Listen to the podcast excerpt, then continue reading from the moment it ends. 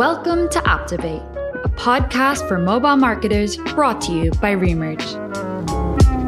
Take a short break from your screen and listen to what's working in mobile marketing and what's not, straight from the people who are doing it now. Are you ready?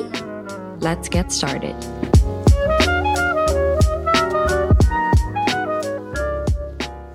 Hey everyone, you are tuned in to yet another episode of the Apptivate podcast brought to you by Remerge. Today, I am your host, Tommy. And today, as always, I have the distinct privilege and honor of speaking with a really special guest. I'm really excited to talk to today's guest for a number of reasons. I think they have an incredibly interesting perspective on the industry, and they are one of the more influential members of the entire industry. In fact, this person was actually nominated as one of the outstanding top 100 executives of 2021 by the Yahoo Finance staff recently. I'm super excited. It's an incredible accolade for a person and it's well deserved. So, without further ado, and without dragging on too long, today's guest is Renato Camargo, who is the country manager and CMO at RecargaPay. Renato, nice to meet you. How's it going? Yeah, just fine, Tommy. Thanks a lot for the invitation. It's a pleasure to be here. We're really excited to have you. So, you my friend, are based in Sao Paulo, correct? Yes, Sao Paulo, Brazil. Has that been home for most of your life, not all your life? Yeah, in fact, yes, about 20 years. I'm from the countryside of Sao Paulo, the state of Sao Paulo, but I live here for the last 20, 21 years, I think. That's a long time. Yeah. Do you ever uh, get an itch to go somewhere else and move? Yeah, I really want to move to other places in fact, not outside Brazil. I do love Brazil, so I want to stay here. But consider what happened after the pandemic that we can work from anywhere.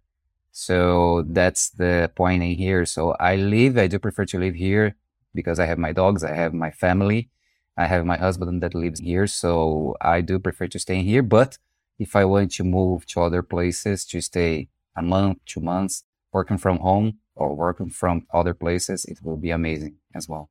I know Sao Paulo has, for lack of a better term, like a, a pretty massive tech and innovation scene happening that's been happening for a long time. Are there other regions in Brazil that are experiencing something similar to what you see in Sao Paulo? Yes, we do have, in terms of technology specifically, we do have Belo Horizonte, is the capital of the state of Minas Gerais.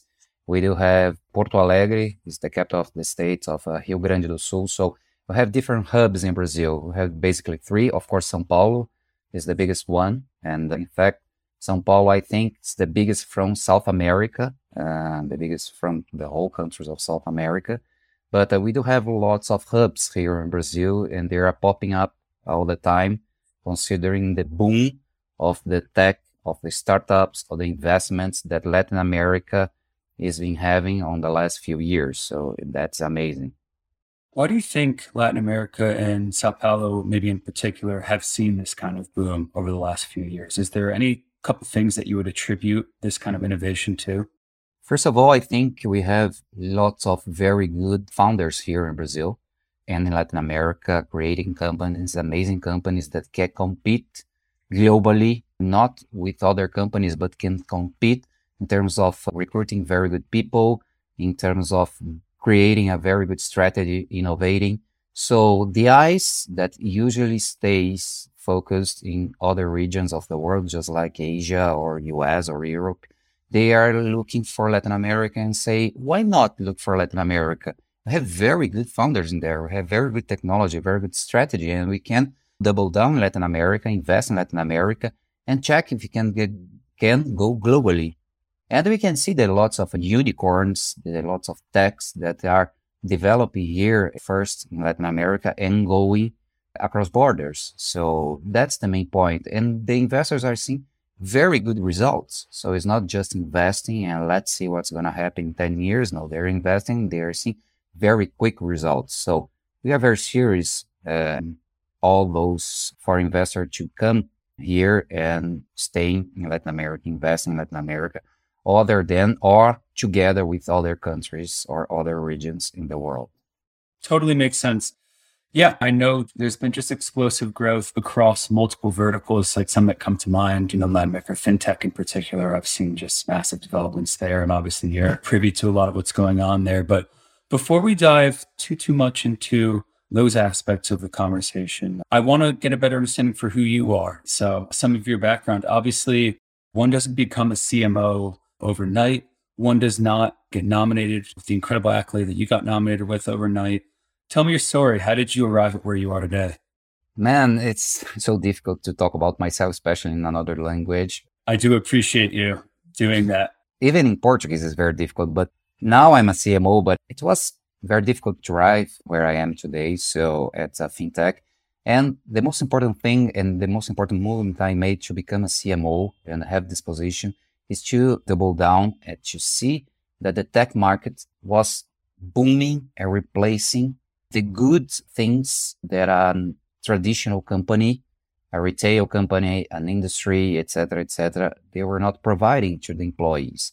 Just like constant innovation, quick actions, A/B testing all the time, the opportunity for you as an executive to grow and to implement your ideas, to have a voice, to work in a more diverse environment. So when I did that movement four years ago from uh, the biggest retailer in Brazil, I was working GPA, which was the biggest retailer in Brazil, also a very good company to work.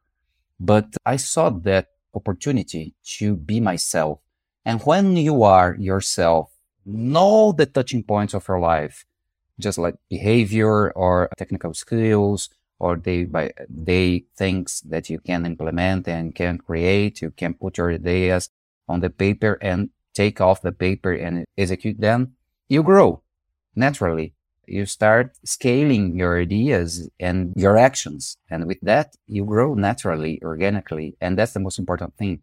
So I made a career, a bit all my career in big companies. So I worked for GPA, the biggest retailer of Brazil, just like I told you. I work for Accor Hotels, which is one of the biggest hotel chains in the world.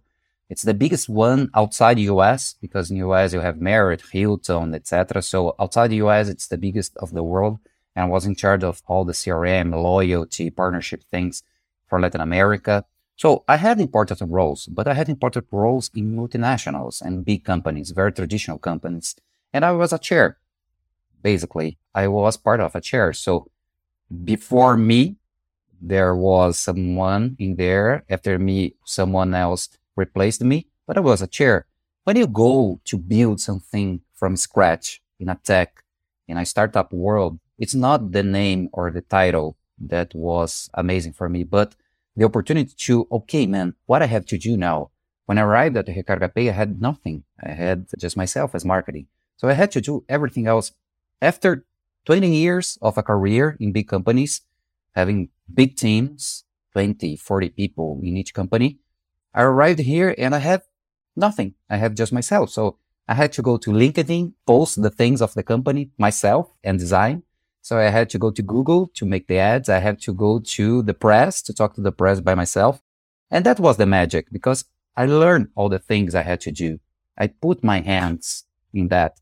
So the things start growing. And then I was able to recruit and to hire people that could do the things that I was doing. And I have the, with that, the opportunity to know until the paid shoe what they are doing and to manage them. And that's the magic of pivoting my career from traditional companies to a tech company. But it was a long way, a long way of about 25 years. And I'm very happy. I don't think I will go back to the industry, to the retail, or to the traditional or the old economy companies in a very good way, of course. I'm very happy in a tech world, in this world that uh, is booming all over the world. It's an interesting point you make. It sounds like, and we can get into this in a bit, it sounds like a lot of the driver for you to enter the tech market was just the actual, you mentioned things like the innovation piece, the quick moving, the opportunity to grow, but you also mentioned the opportunity to have a voice and to potentially be a member of a team that can actually influence that culture of that team itself, as opposed to if you work for one of the largest retailers or one of the largest hotel chains in the world, right? You might have a voice, but your ability to impact change is obviously diluted by the fact that there's maybe 5,000 of voices out there and maybe they don't all agree with you. And efficiency becomes part of the challenge and creating real cultural shifts. So totally makes sense that this has been alluring to you. What is interesting though, and as I look at your LinkedIn profile, you have a diverse background, obviously. You've mentioned hotels, retail, but now you're in fintech. And that's a big shift. Obviously, what you as a marketing professional can apply across these verticals. Maybe there are some similarities, but you mentioned that you had to PR, for example, when you joined Recarga Pay. But what I'm all getting at in all this is why the fintech space? You could have probably found a retail startup that would have catered to some of your background, but you didn't do that. So why were you interested in fintech? We're living in Brazil, and Brazil is a country that we have five or six big banks, and they concentrate basically 40, 50% of the, all the financial market in Brazil. Not anymore, in fact. What happens is that we have about, they concentrate all the things. So they did not open and did not allow other companies to start innovate the things. So of course they are imposing huge amount of taxes or fees for the clients, even considering that they together with that, they don't even allow people to be part of their company. They did not allow clients to enter in that environment. So we have lots of unbanked people in Brazil, almost 60 million of the people. We have about 40 percent of the population of Brazil that they're not banked nor even had access to financial services. They pay things in cash. They have cash at home. So they store cash at home and it was insane. So I saw the opportunity together with all the other fintechs that are booming in Brazil. When I entered Recarga Pay four years ago, we have about 200 fintechs in Brazil now we have almost 3,000 fintechs in Brazil just in four years. Lots of fintechs. Yeah. We'll have the biggest one. We have Nubank that just made an IPO. It's the second biggest fintech in the world just after, I don't know, Revolut or something like that. And they are very, they are huge. On the day of the IPO, they became the first financial company in terms of valuation in Brazil in front of all those five, six banks. So I had the opportunity to saw that at that time. I had my boss telling me that these environments, financial environment will in five or six years change a lot. They will be totally disrupted. So that's why I took the opportunity. Okay, if I want to make a move for the startup world of the tech world, why not a fintech? Because it's more certain that this will grow a lot in the next few years than the other ones. We have the food tech, we have the health tech, we have the insure tech, we have all the other ed tech, etc.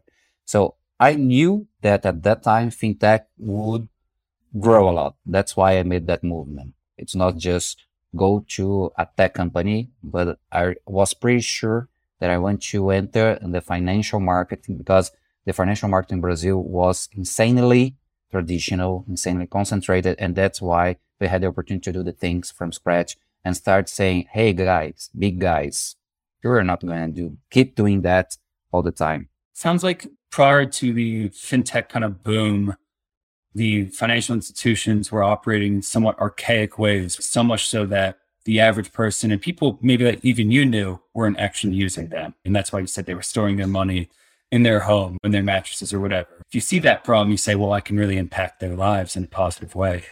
Yeah, man. At that time, I had my pet sitter that she was not banked. She did not have a bank account. I have the lady that works here at home that comes here once a week to clean the things. And she was not banked as well. And I was suffering to pay them. So I had to have cash.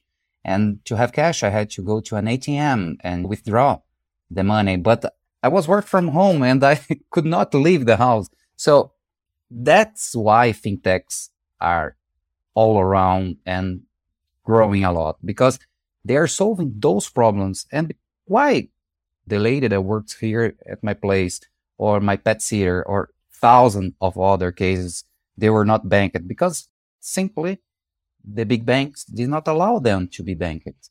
They did not want, or if they want, okay, they said, okay, I'm going to invoice you. I'm going to charge you lots and lots and lots of fees. If you want to be here, you have to pay lots of things. And that's the problem. They didn't have money, this gig economy to pay for those big banks. And that's why the fintechs are growing a lot, booming. It sounds like it was a completely non-inclusive environment and the barriers of entry for the average person living in your country were too high for them maybe to actually access banks. And so the goal here is to democratize the accessibility of banking and give people more security in their money. If you're getting cash, like you got to put the money to work somehow, ideally in a bank of some sort, maybe where you collect interest or where you get rewards for your purchases. If 1% of the world is getting those benefits, why not the rest of the world? So it sounds like y'all are trying to solve that problem. Tell us what is Recarga Pay uh, for those who are not familiar with your organization today? Recarga Pay is basically one of the biggest fintechs in Brazil. So we are a digital wallet and that allows people to pay their bills to make transactions, peer-to-peer transactions for friends or for anybody else. We have a very new system in Brazil that's operating by that's and used by 70% of the Brazilian population. That's called Pix.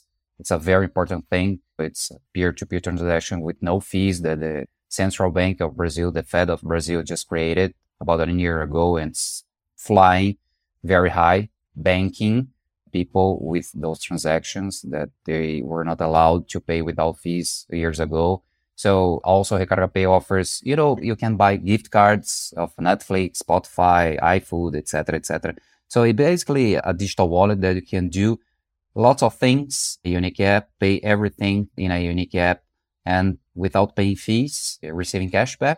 We offer cashback in all the transactions and you can pay things installments. The famous now in America, now in Europe, the famous buy now pay later that we Brazilians, we operate with this buy now pay later since we are a child. So we are children we grew up with buy now pay later or pay things in, in installments. That's the way Recarga Pay works. And of course, we do have B2B. We have very huge, big, big economy. So we have we are a continental country. Brazil is a continental country. So you have lots of cities here in Brazil that they have only one bank, bank agency, physical bank agency, and the people are not digitalized financially. So they have to go to that agency to pay their bills. But of course, if the agency is closed, they need to have an option. So we have these resellers, small resellers that use Recarga Pay to receive from those people and they can pay their bills and these resellers can receive money from Recarga a commission to do that. So we are growing a lot. We fly very under the radar. We are not the type of company that scream out loud, ah, we are Recarga. Let's go to TV. Let's go to the radio. No, we get all this money that are invested in here, all the profit that comes to here that we are generating here and we reverse it in investments in the platform and of course in cashbacks and not charging fees to the clients. It's probably the greatest way to grow. The greatest way in the world to grow is by creating, I guess it's, I, I hate to use this term, but I'm going to like a symbiotic relationship. If you're constantly asking things of your consumer, why do they want to work with you? You have to give back. And it sounds like maybe the greatest form of investment that y'all are exploring is investing in the consumers themselves to give them the greatest experience they could have and so they tell their friends and they tell their family and they get just get more and more organic growth that way. Yeah it's a relationship that works both ways. That's why the companies and tech companies are growing a lot because it works both ways. It's not a one way.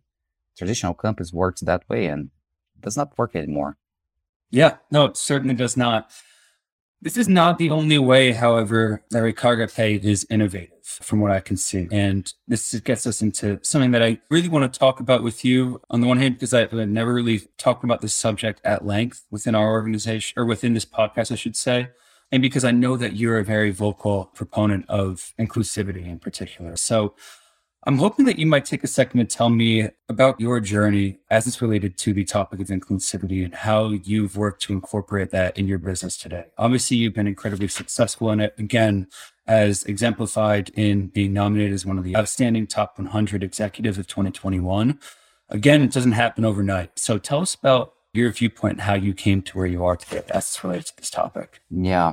I'm very open to say this, but I'm a gay man, very privileged, and that's part of my story. That's why I decided to push a lot this thematic here and in all the companies that I work, and uh, of course publicly in LinkedIn and all the press. Why is that? Because I'm gay, even being gay, I'm a white gay man, a cisgender gay man. So we have an LGBTQ people, and I'm the most privileged one between all those letters. With that in mind, and knowing that I never I've never suffered any prejudice of, for being gay.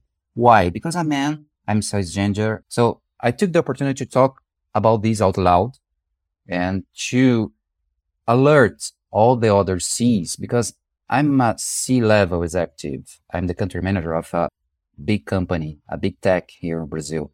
And I have a voice, a public voice. And with that, I realized that I have to say that to all the people that one, we need to do things to be more inclusive and it should be done by the top executives of a company. This is the type of things to promote inclusion, diversity, representation in a company that cannot be done bottom up. It must be top down. It must be from the senior leaders and of course with their expertise, with this in mind, with the support of an outsourced company with organizations or people that are hiring the company that can represent those type of minorities. They need to spread the word in the company and truly double down in it. We have an example here at Carapi. We are a very inclusive company. We need to, of course, be better than we are today. We have lots of things to build and to get better, uh, especially on the high seniority executives in terms of more women. We need to have more black people or more diversity in race, etc. But we are doing that day after day. So we do have lots of recruiting processes here at Pay that we need on the top of the funnel have a huge diversity. And when you have two people in the final, we need to choose that one that are not so well represented here in the company. So we have a man, a woman, I'm to choose the woman. If I have a gay and a straight or a lesbian and a straight, I'm to choose those ones. Of course, the gay or the lesbian. And with that in mind as well, one of the things that I had to do is to be a voice for those who cannot speak about diversity inclusion because they are to be very well received by the general population. So I'm a gay man, but between all those LGBTQ, etc., the the T or transgender is the worst of them. They receive punishment all the time. It's terrible for the transgender people all over the world to be included, even inside this community of the LGBTQ people. So I need to understand my privilege, to recognize them, and to use my voice, my corporate power to be more inclusive with the people.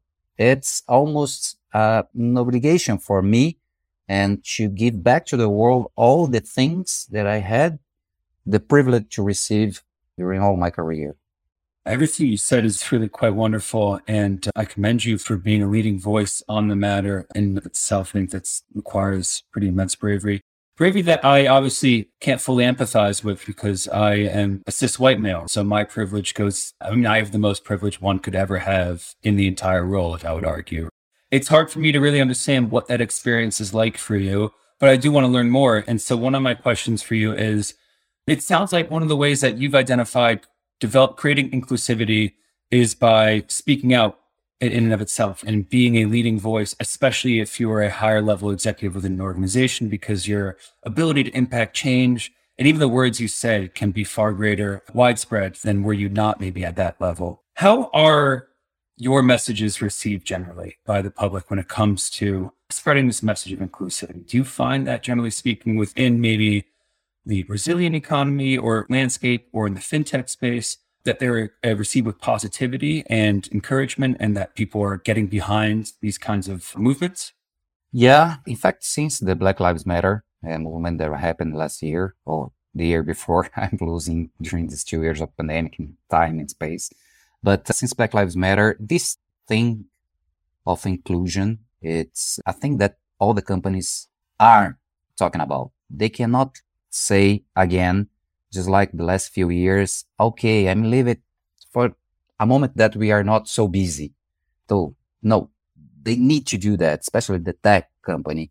And it was funny because at that time, the Black Lives Matter, I was very engaged in all those minority people movements, minority in terms of, of course, positions of leadership. And we had a very interesting movement here in Brazil that it was called Black Voices Matter. We had lots of black people occupying LinkedIn accounts, Twitter accounts, Instagram accounts of famous people or relevant people or influencers, no matter if corporate influencers or general influencers, celebrities, whatever. And I had a very good friend of mine. Today, it's a very good friend of mine, black woman, that one of the single managers, black woman in Brazil, and she occupied my LinkedIn for a week. So we replace the photo, replace the name, and say it's here, Viviane Moreira in Renato's LinkedIn. I'm going to talk a week about the things about black people. The engagement dropped down significantly. Oh, it did? Yeah, significantly. And I sent a message to LinkedIn and say, what's going on here? Because my engagement was so high. Each post that I used to do, I had, I don't know, 4,000 likes and engagement and comments. What happened? No, not it's okay with your account. We saw here the change the photo, the name, maybe an action. Okay. But with your engagement, it's okay. People are just not liking it. Okay. I returned to my LinkedIn one week later on a Saturday and made a recap in a post with a recap. And I had 4,000 likes again. So when you have a black person, when I have a woman, a black woman person talking about diversity, inclusion, people don't listen. So when you have a white cis man talking about those things, people listen. So that's the moment I said, now consider that I have this privilege and people listen to me because I'm white, I'm man, I'm cis, and I'm a leader. I'm a C level. I'm going to start doing only this on my LinkedIn. And that's what I did for the last two years. Unfortunately, people only listen to their equals. And we have in the leadership positions in Brazil, top leaders, only white men. And that's a problem. So if I had to use that to promote the change, I would do that. That's what I'm doing right now. Yeah, it sounds like a big piece of the change here. A lot of this comes from, like you just said, who has the power and the means. And today it's white men. And that's why a big piece of your, it sounds like recruiting process is to really push for inclusivity. But it sounds like you take it a step further. And I want to ask you a question. And I don't want anyone, you or anyone, to perceive that I am against inclusivity. This is a question actually for those who may have had a problem with something you said, which I agree with everything you said and I agree with your tactics. So I want to be very clear here. But let's take an example. You said before if two people applied for your job, hypothetical, and one was a woman and one was a man, or one was a gay person or someone from the LGBTQ community, and the other was a cis white male or something, you would always choose the person who comes from a, a minority population, assuming that their resumes and their qualifications are the same. I do not believe this, but some people might say something like, well, that is obviously discriminatory against one other person. So I think this is a really good opportunity for maybe you to educate people on why that is not the case, why it would not be discriminatory towards, say, the white man in this case. And it's not discriminatory because if I had exactly the mirror of the representation of the population here at the company, it will be discriminatory, but it's not. I do not have, Brazil has uh, 56% of black people self-declared black people, and I do not have 56% of collaborators here at Recarga Pay. When I have that, okay, I can talk about discrimination. I don't have, of course, this is, number is not well and very precise because people don't say that out loud, but I don't have at least 40 or 35% of LGBTQ people in Brazil, in, in the company, just like Brazil.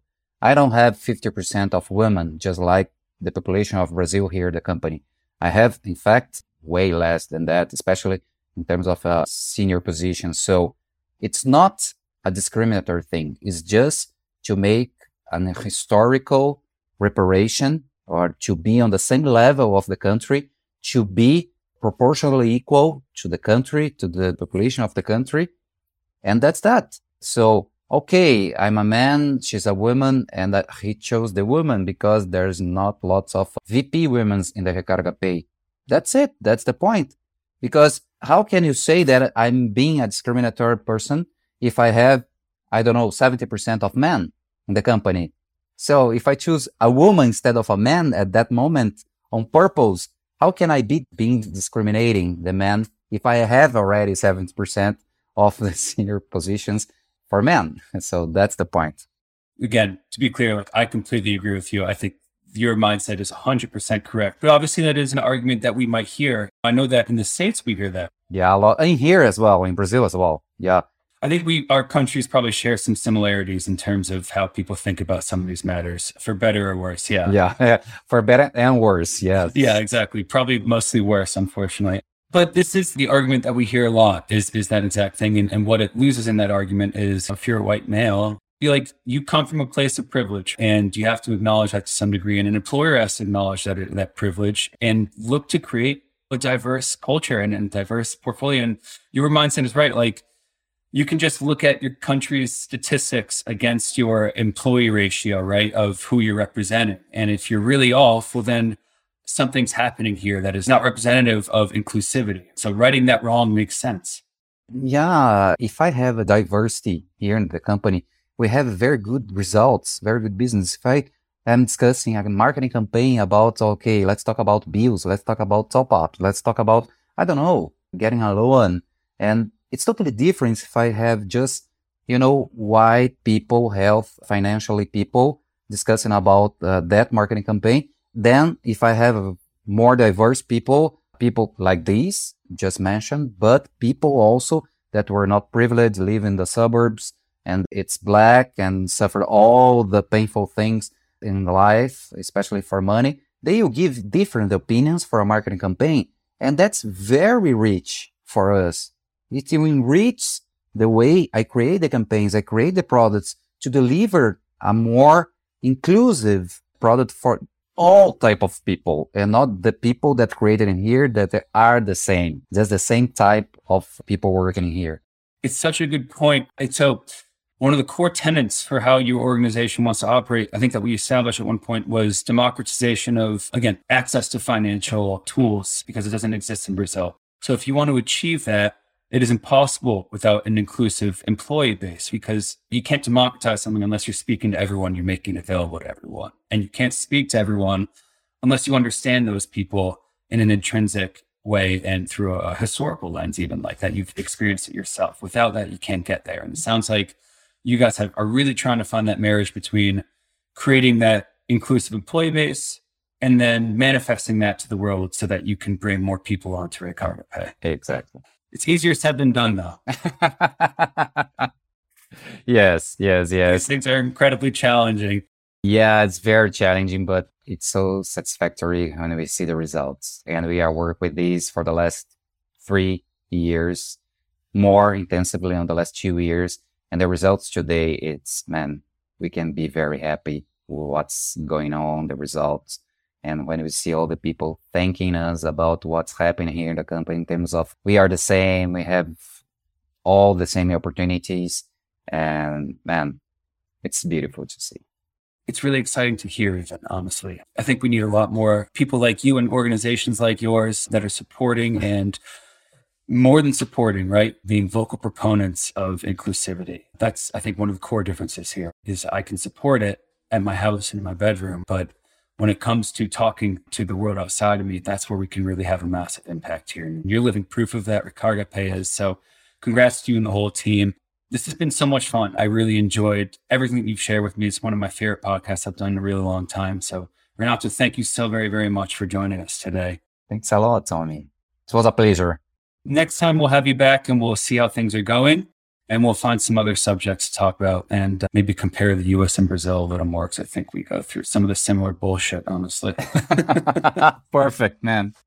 Thanks a lot. It was a pleasure. To all of our listeners, today's guest is Renato Camargo, who is the country manager and CMO at Recarga Pay. Renato, thank you. We'll chat soon. Thank you. Thanks for taking a break with us and listening to our weekly episode of Apptivate by Remerge. If you enjoyed what you heard, leave us a five star review on iTunes and tell your friends about the podcast. The more people you tell, the further we can spread these awesome mobile marketing insights. See you next week.